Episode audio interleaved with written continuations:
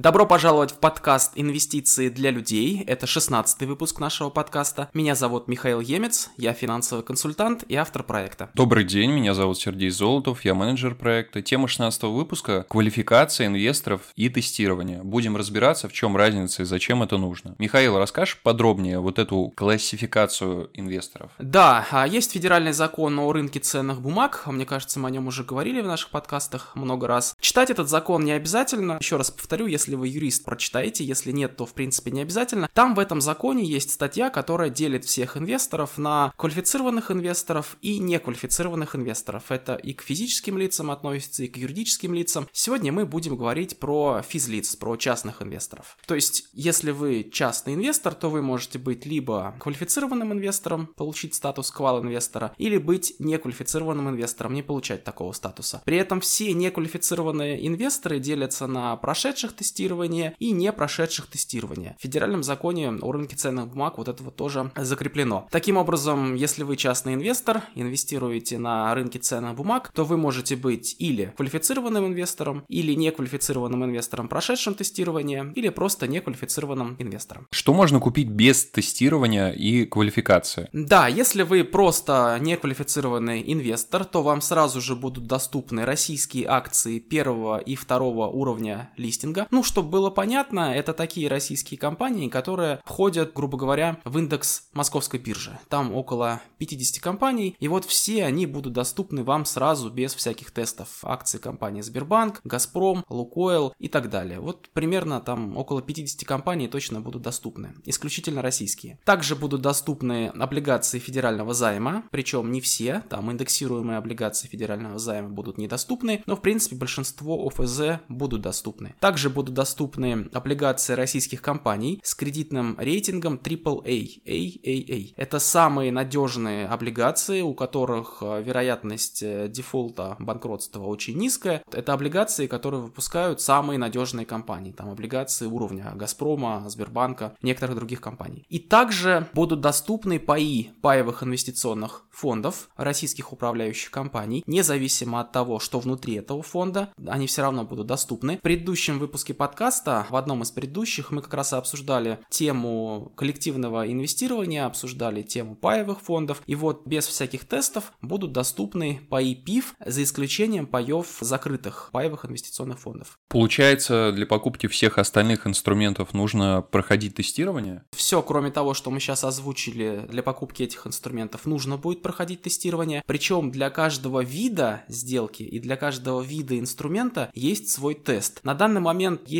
э, по-моему, 15 видов тестов вот для таких сделок. Если вы зайдете в личный кабинет вашего брокера, в раздел тестирования, можете посмотреть, какие это тесты. И, Сергей, расскажи тогда, какие из этих вот 15 тестов ты, может быть, уже проходил? Я проходил два теста. Один облигации российских эмитентов, которые выпущены в соответствии с законодательством Российской Федерации. То есть я проходил тест для того, чтобы купить облигации не те, о которых говорил Михаил выше, то есть не ОФЗ и не AAA, обычные какие-то такие рисковые облигации. И еще один тест, который позволяет приобретать акции, например, третьего эшелона, то есть не таких популярных и надежных компаний, например, как «Газпром». Тест назывался «Акции российских эмитентов, не включенные в котировальные списки». Ну да, это вот то, как раз о чем мы говорили, когда компания не очень ликвидна, компания не очень известна, есть некоторая вероятность того, что бизнес этой компании пойдет плохо и цена акций резко упадет. Вот поэтому для того, чтобы покупать покупать такие относительно рисковые компании, хотя любые акции это высокий рыночный риск, но акции определенные имеют еще более высокий риск. Вот для того, чтобы их купить, нужно проходить тестирование. Михаил, давай попробуем пройти еще какой-нибудь тест. Да, давай попробуем. Вот кроме того, что ты уже сказал, я сейчас захожу в личный кабинет своего брокера и захожу в раздел тестирования. Вот вижу здесь эти самые тесты. Соответственно, есть здесь э, тест пятый. Это тест на покупку ZPIF,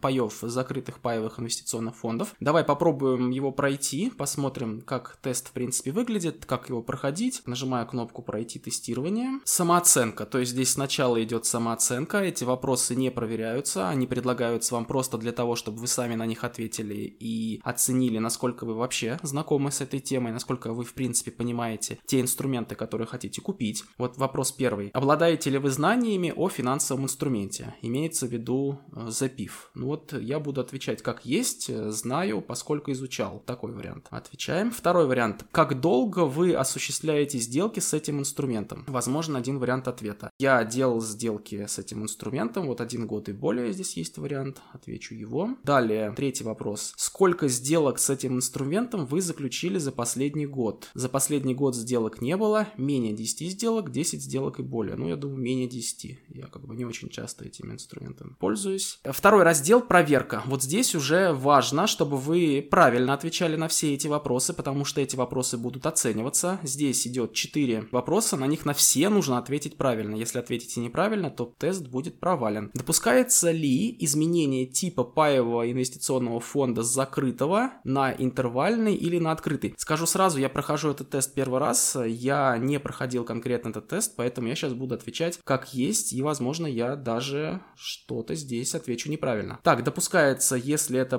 получено разрешение Банка России, если это согласовано с саморегулируемой организацией, да, если соответствующие изменения внесены в правила доверительного управления, нет, не допускается, нет, если только пайщики такого фонда не договорились об ином с Банком России, нет, кроме случаев прекращения паевого инвестиционного фонда, отзыв лицензии, изменение типа происходит автоматически, изменение типа паевого фонда происходит автоматически с периодичностью, установленной Банком России. Но мы с вами в одном из предыдущих выпусков обсуждали, что у каждого фонда есть правила доверительного управления, поэтому здесь я сразу могу какие-то варианты отбросить, и остается вариант «да, если соответствующие изменения внесены в правила доверительного управления», и «нет, кроме случаев прекращения паевого инвестиционного фонда». Паевый инвестиционный фонд закрыт, это такой фонд, который инвестирует, как правило, в недвижимость, в проекты с долгим сроком окупаемости, поэтому просто так нельзя взять и поменять этот фонд э, с открытого на закрытый и так далее, ну, по логике. Поэтому я выбираю вариант «нет, кроме случаев прекращения паевого инвестиционного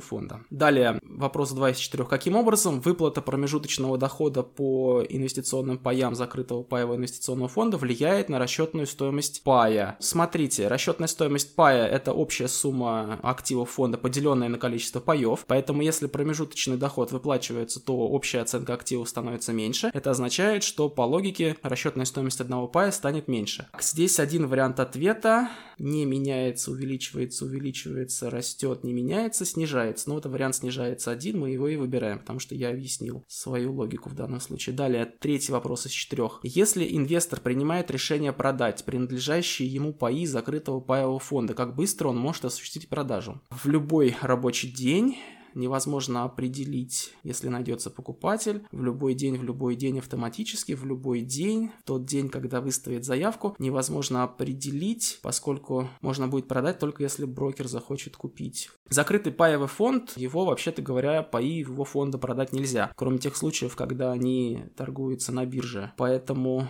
давайте ответим, невозможно определить, поскольку заключить сделку можно только при условии, что найдется покупатель. Вот это вот, я думаю, что правильный ответ, потому что если у вас есть паи за закрытого фонда, и даже если на бирже они не торгуются, но если вы найдете покупателя на этот фонд, вы можете по договору купли-продажи эти паи покупателю продать. Поэтому давайте выберем этот вариант. И последний вопрос. Допускается ли вторичное обращение паев закрытого паевого инвестиционного фонда? Что такое вторичное обращение? Я не знаю, что такое вторичное обращение. Ну, наверное, имеется в виду, что когда первый раз паи распродали при формировании фонда, и потом э, можно ли продавать между инвесторами, которые которые покупают их не при формировании фонда. Ну, как я говорил, да, это возможно, хоть по простому договору купли-продажи внебиржевой сделкой, хоть если фонд листингован на бирже, биржевой сделкой. Поэтому думаю, что здесь нужно выбирать вариант «да». Вот здесь есть «да» в любом случае. «Да», если это предусмотрено правилами доверительного управления. «Да», если на это получено разрешение управляющей компании. Получено разрешение Банка России. Пайщик оформил разрешение на проведение Минфин России. Нет, нет, да. Не знаю, кто придумывал эти ответы, мне кажется, их придумали просто, чтобы их было больше, чтобы сложно было между ними выбрать. Но это делается для того, чтобы тесты не проходили вот просто на наугад. Ну хорошо, я выбираю вариант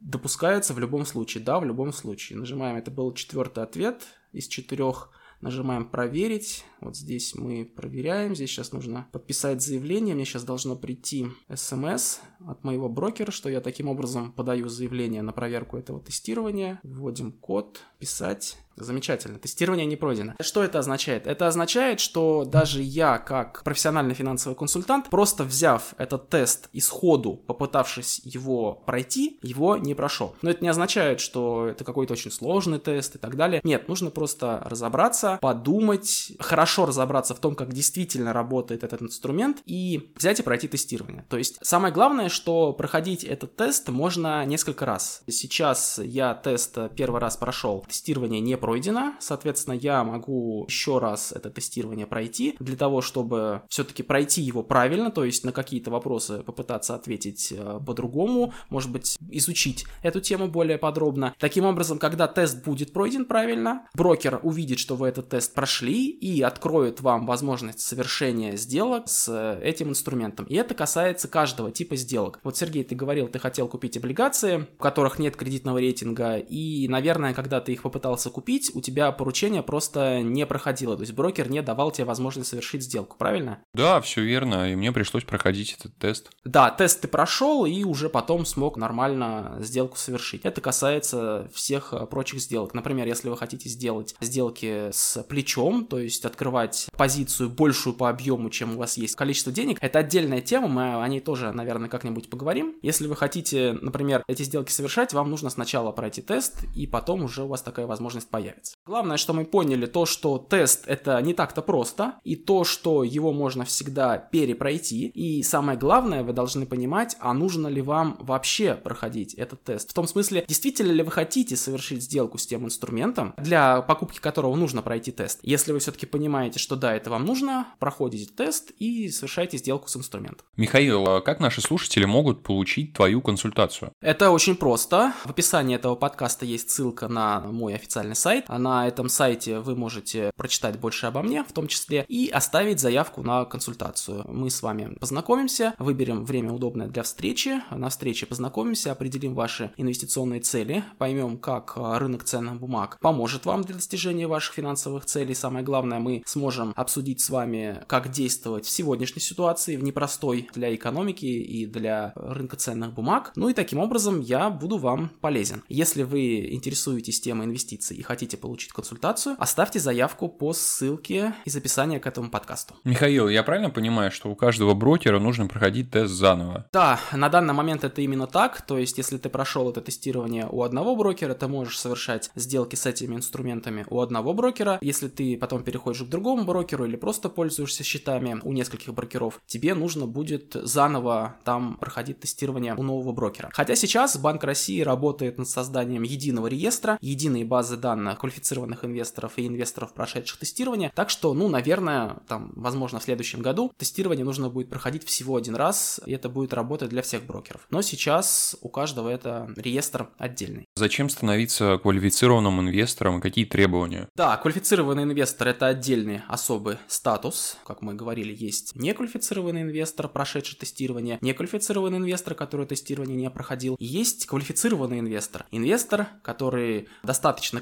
квалифицирован чтобы совершать сделки с любыми инструментами, ему вообще не нужно никаких тестов проходить. И это, наверное, первая причина, почему нужно стать квал-инвестором, для того, чтобы не проходить вот все эти тесты у всех этих брокеров для всех этих сделок. Вы просто становитесь квал-инвестором и таким образом сможете совершать сделки с любыми инструментами. Во-вторых, есть такие инструменты, которые в принципе могут быть доступны только квал-инвесторам. Например, структурные ноты. Есть такие сложные финансовые инструменты или внебиржевые производные финансовые инструменты тоже доступны только квал-инвесторам. Даже если вы пройдете все тесты, эти инструменты вам не будут доступны. Если вы считаете, что они вам нужны, что они подходят для реализации ваших финансовых целей, для реализации вашей инвестиционной стратегии, вам придется получить статус квал-инвестора. По-другому вы не сможете совершить сделки с этими инструментами. Есть указание Банка России, оно называется «О признании лиц квалифицированными инвесторами». В этом указании глава 2, она описывает требования, которым должно соответствовать лицо для признания признания его квал-инвестором. Сейчас мы кратко посмотрим на эти требования. То есть, во-первых, вы можете стать квал-инвестором, если общая сумма ваших ценных бумаг более 6 миллионов рублей. Также вы можете стать квал-инвестором, если имеете опыт работы в российской или иностранной организации более двух лет, если такая организация сама является квалифицированным инвестором. Например, я являюсь сотрудником брокерской компании более двух лет, и эта брокерская компания в силу закона является квал-инвестором, то я могу тоже получить статус квал-инвестора вот по этому основанию. Также, если вы работали в должности назначения, на которую нужно согласовать с Банком России, это, как правило, генеральные директора банков, управляющие компании и так далее, ну и некоторые другие должности. Вот такие люди тоже могут стать квал-инвестором. Если вы совершали сделки с ценными бумагами и с производными финансовыми инструментами за последний год достаточно часто, то есть конкретно нужно, чтобы у вас не меньше 10 раз в квартал, не реже одного раза в месяц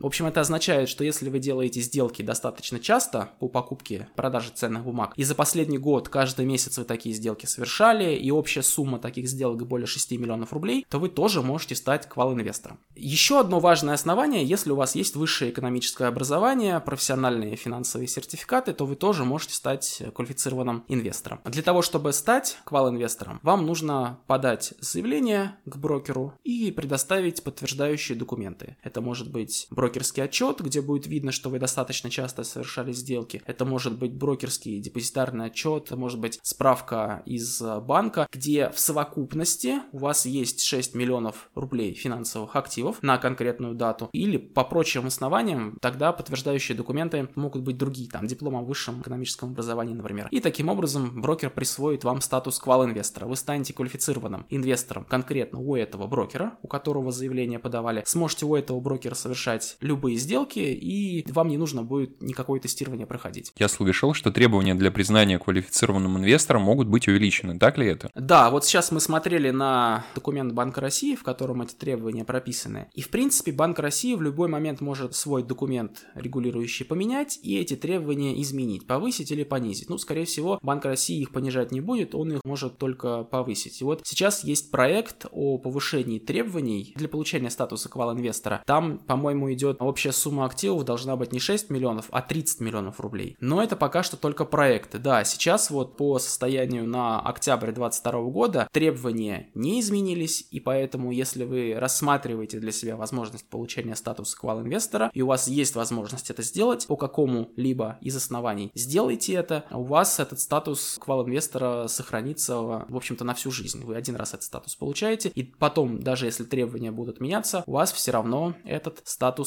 квал-инвестора будет. Но я подчеркну, что если вы все-таки не очень хорошо разбираетесь в финансовых инструментах, если вы все-таки можете не понимать до конца, как работает тот или иной инструмент, то, возможно, вам и не нужно получать статус квал-инвестора. Потому что все эти тестирования, все эти требования для признания квал-инвесторов инвесторам делаются с одной простой причиной. Банк России таким образом хочет, чтобы частные инвесторы были защищены, чтобы частные инвесторы не теряли деньги там, где их можно не терять, да, где их не стоит терять. И вот для того, чтобы частные инвесторы были защищены, насколько это возможно, вот все эти требования и вводятся. Поэтому я предлагаю поступить следующим образом. Если вы четко понимаете, что это вам нужно и что это будет иметь пользу, получите статус квал-инвестора. Если вы сомневаетесь, то лучше получите консультацию профессионального финансового консультанта, который объяснит, нужно ли это вам, в каких случаях и так далее. Если же вы думаете, что это вам, скорее всего, не нужно, то значит так оно и есть, да, то есть не хотите вы пользоваться пользоваться сложными финансовыми инструментами, не понимаете, как они могут вам помочь для достижения ваших финансовых целей, ну, значит, и не лезьте туда. Получать статус квал-инвестора и даже проходить тестирование совершенно не обязательно для того, чтобы достигать свои финансовые цели, делать это быстрее. Достаточно много инструментов доступно и для неквалифицированных инвесторов, и даже без прохождения тестирования. Хорошо, тогда я подведу итоги сегодняшней беседы. Частному инвестору изначально доступны российские акции первого и второго уровня листинга, ОФЗ, облигации российских компаний с кредитным рейтингом AAA, паи ПИФ, за исключением паев закрытых ПИФ. Для того, чтобы пользоваться другими инструментами, нужно проходить тестирование или можно стать квалифицированным инвестором. Ему, квал-инвестору, доступны все инструменты фондового рынка для достижения своих целей. Это был 16 выпуск нашего подкаста. Мы говорили про квалификацию и про тестирование частных инвесторов.